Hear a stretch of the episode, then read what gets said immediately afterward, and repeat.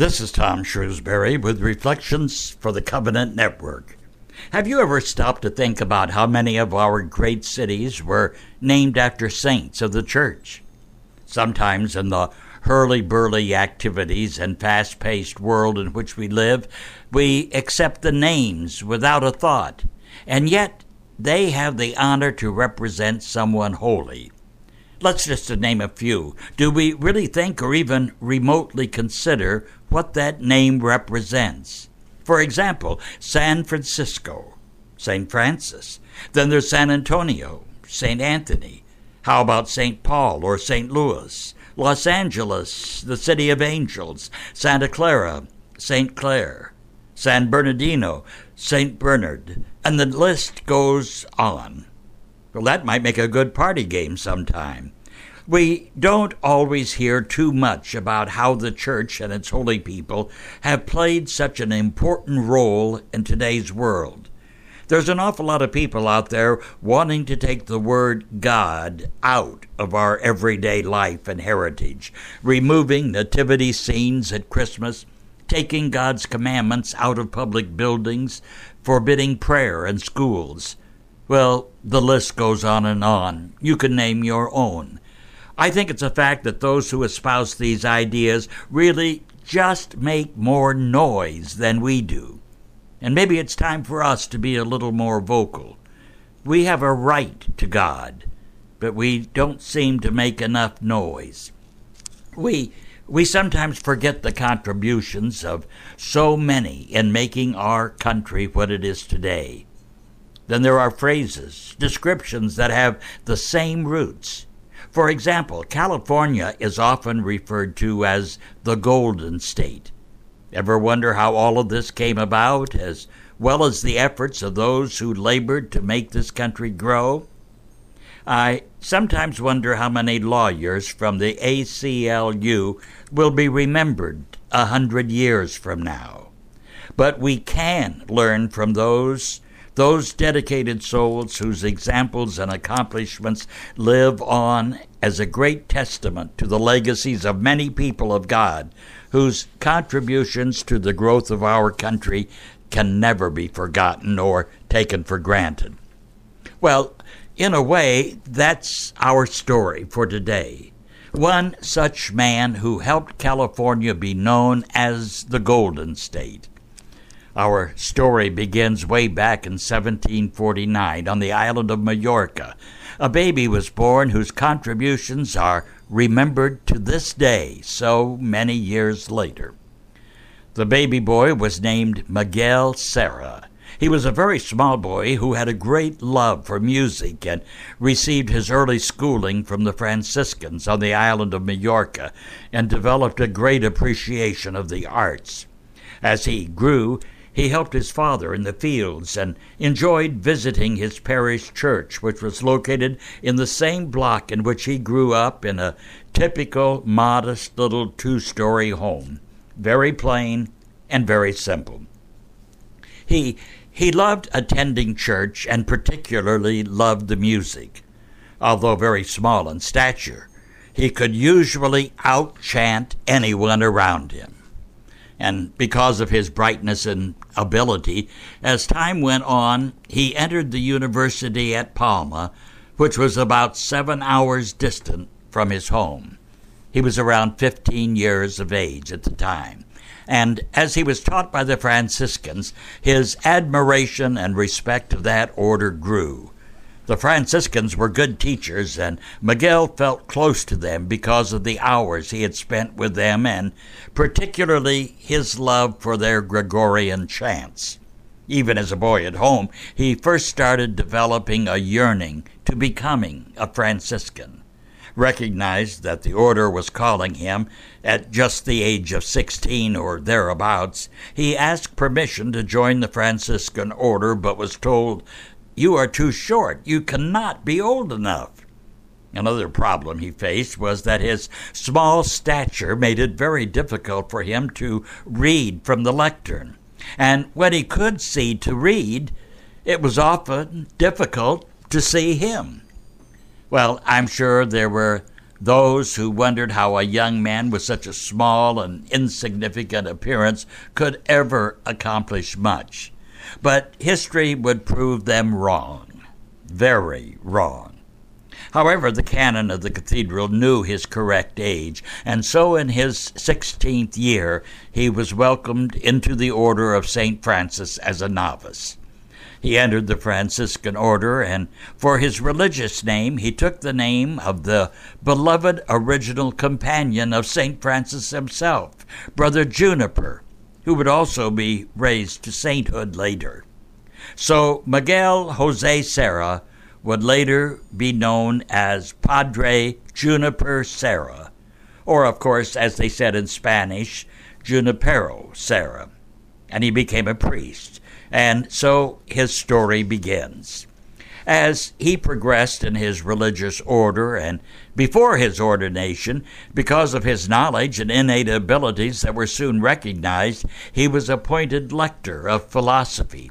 And because of the great distance from his home to Palma, his parents were never able to visit him, and so Junipero Serra would console himself in reading and learning about the great exploits of Franciscan missionaries, and he would lean his head back and dream the impossible dream, that perhaps, just perhaps, he too could be one of those missionaries.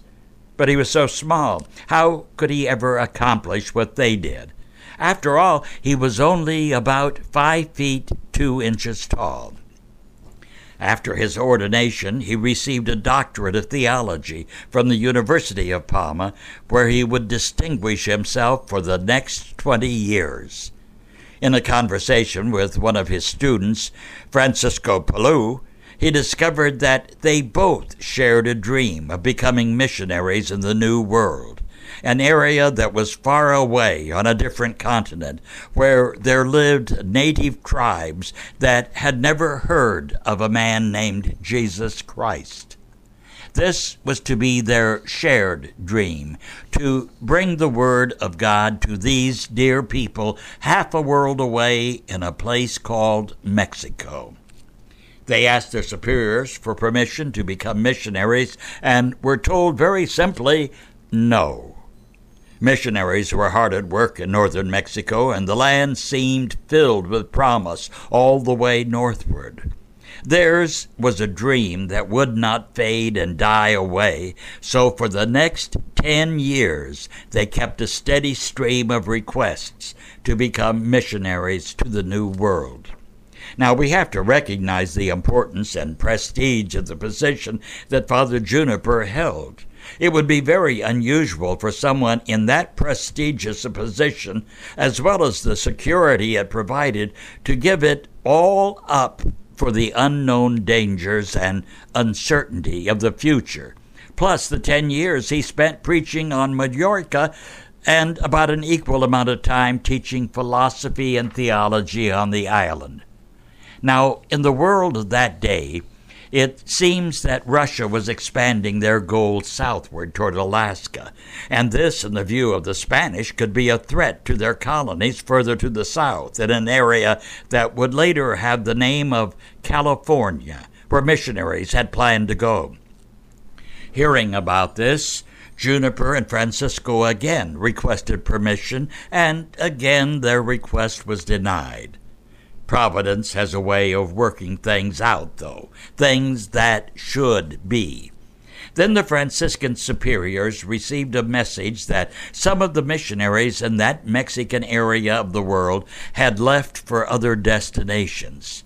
Seems that they had seen strange ships on the horizon, and they were enduring strong storms and high waves and things that threatened their areas, and so they were relocating to somewhere else. The area was under Spanish rule, and the missionaries were important because they helped Spain lay claim to the area. And Spain now was requesting missionaries to replace those who had left. And here was Father Juniper and Francisco, who were ready, willing, and able. Plus, they had been requesting this assignment over the past 10 years. a great lesson in determination. And during this time, Francisco was also ordained a priest. So their prayers were to be answered. They were finally given permission, and gathering their few possessions, began the long and dangerous journey to the New World, and indeed, the journey was to be long and dangerous.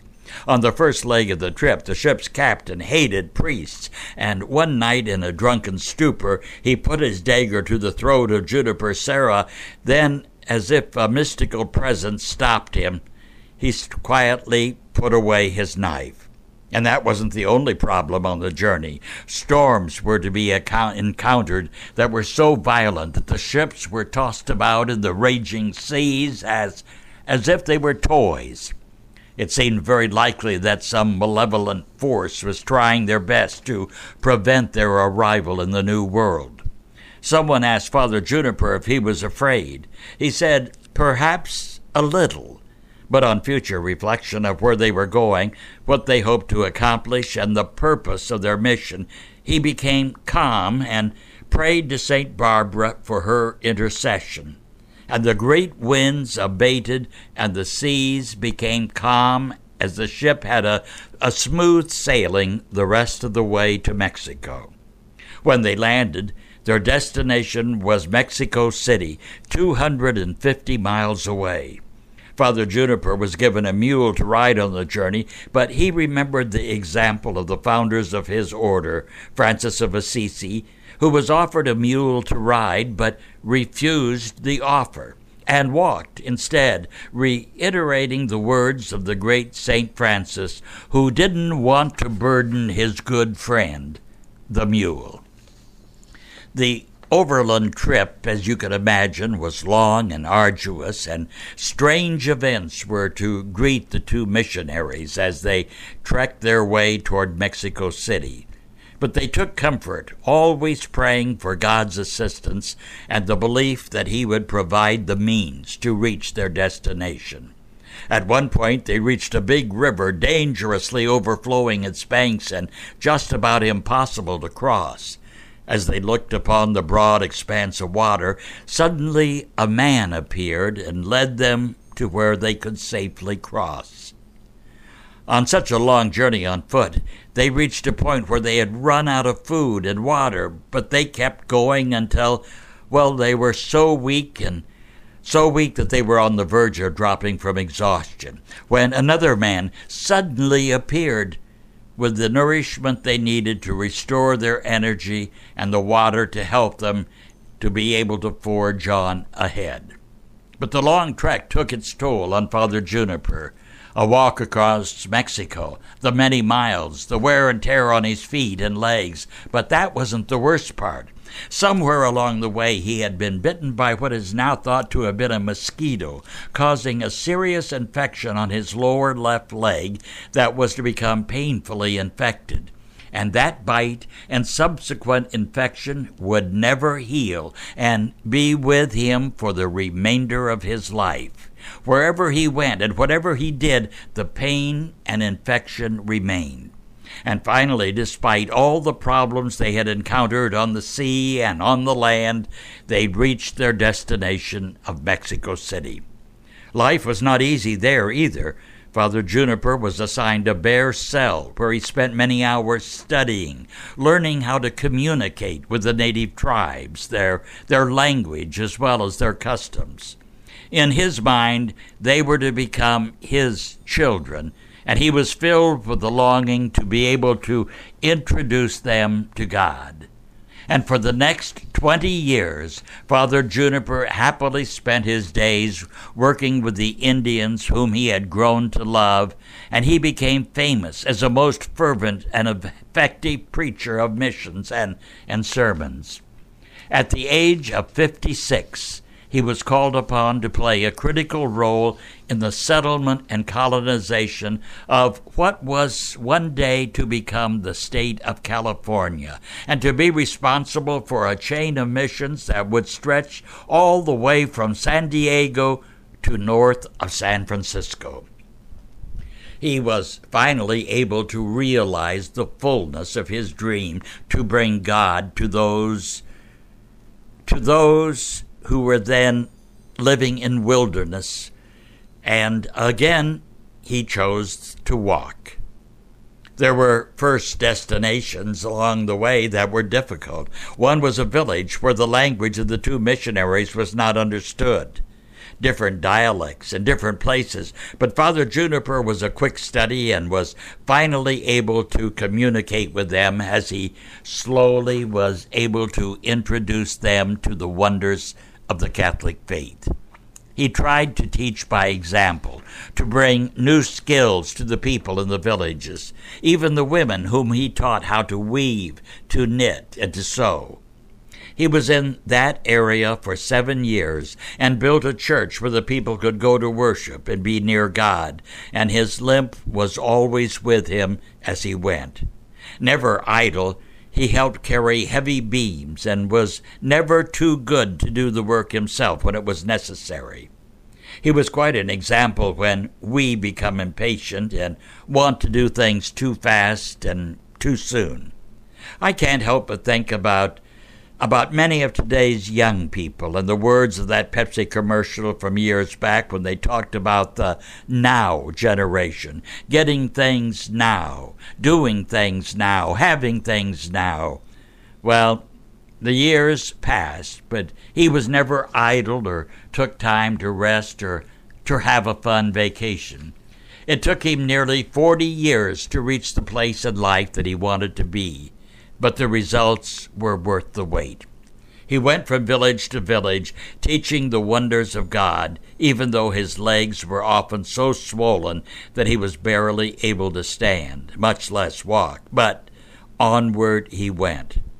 When we study the life of someone like Father Juniper, can we really imagine how great were the difficulties he faced, not just now and then, but the magnitude of what he saw every single day? And how can we not be impressed with the difficulties these people faced on a daily basis? Not now and then, but every single day. And can we not be equally impressed with the determination and staunchness of purpose that they faced the dawn of each new day as they kept moving forward, ever forward, strong in their faith? I can't help but wonder how I would have fared facing the challenges that were part of his everyday life. Although separated by different assignments, many years passed, and Juniper's friend and companion on the trip to Mexico, Father Francisco, finally caught up with him. He described the event in his diary. He wrote, and I quote, "When I saw him and his swollen foot and leg with the ulcer, I could not keep back the tears when I thought of how much he still had to suffer on the rough and different trails." Many of his associates would try to persuade Juniper to go back and rest, but he was steadfast in his determination to move ever forward, establishing new churches and new missions. When they tried to have him return, he would say, "Even if I die on the road, I will not go back. You can bury me here." And so he continued on, limping always, but not slowing down, always following his dream, and never stopped caring. At one point, as Juniper and his small group moved northward, they noticed an Indian following in their footsteps. It soon became apparent that he was spying on him, and they detained him, and the Indian admitted to Juniper that he and his small group were being watched, and the Indian's job was to lead and ambush and kill them all. Juniper saw that the man seemed tired and hungry, so he saw that he was fed and made comfortable. And moved by the care and kindness of Father Juniper, the native also saw to it that they were not ambushed and made certain they were allowed to move northward. Through hardships and suffering, Father Juniper established more missions, and more tribal groups were being introduced to God and Jesus Christ. and building more churches along the way, Juniper was always there doing the hard jobs, teaching and limping as he went. More and more missions were built. Carmel, Capistrano, all the way northward past San Francisco. As we mentioned, not everyone was happy to have a visit from Father Juniper and his little band. At one point, the Spaniards and Juniper were being attacked with arrows flying wildly in the air. Of course, there was no question that they were not only outnumbered, but they were also not returning the fire. Suddenly, Juniper held up a picture of the Virgin Mary, and the arrows stopped suddenly. The tribesmen had never seen anything so beautiful. They crept closer to look at the picture, and then laid down their arrows and ran away.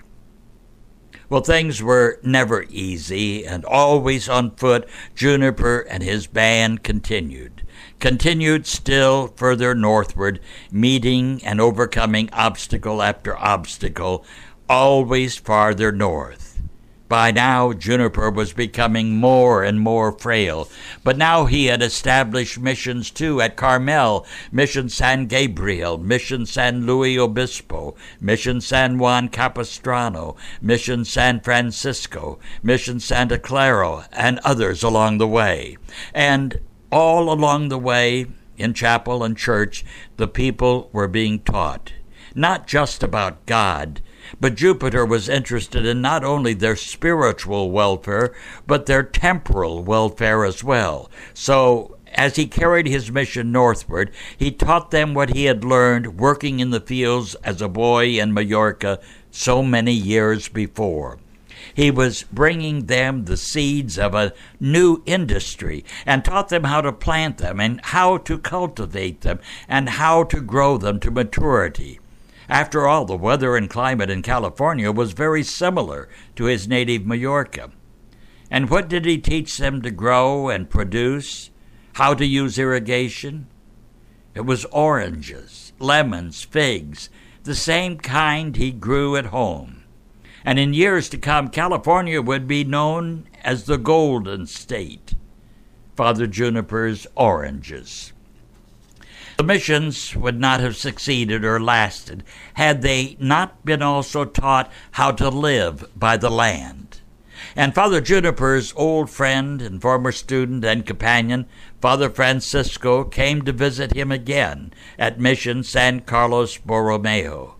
Of course, this provided great happiness for Father Juniper, who was all smiles through his pain and weakness. After a pleasant visit in the afternoon, Father Juniper said it was time for a siesta.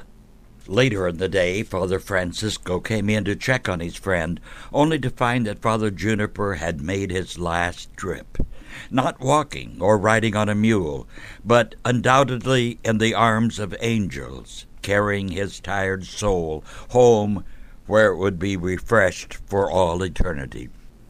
The fruits of his labors are highlights on the map of California. Aided by his instructions on irrigation and the oranges and fruits that I mentioned, and the cities, San Diego, San Jose, Carmel, Monterey, San Francisco, are reminders that, indeed, all things are possible with God. Hundreds of years later, Father Serra is still remembered. A statue of Father Juniper looking upwards while holding a raised crucifix stands in the nation's Capitol building in Washington, and there is an interstate named after Father Juniper in California. And there's an international organization named the Serra Club, which has as its purpose the recruitment and support for priests and the religious. And his work lives on. Father Francis Guest, OFM, director of the Santa Barbara Mission Archive Library, writes, "He was a man who was not really interested in fame or in honor or being held in high regard. He was simply interested in doing his spiritual work, and if anybody else got the credit for it, he was not concerned one way or another."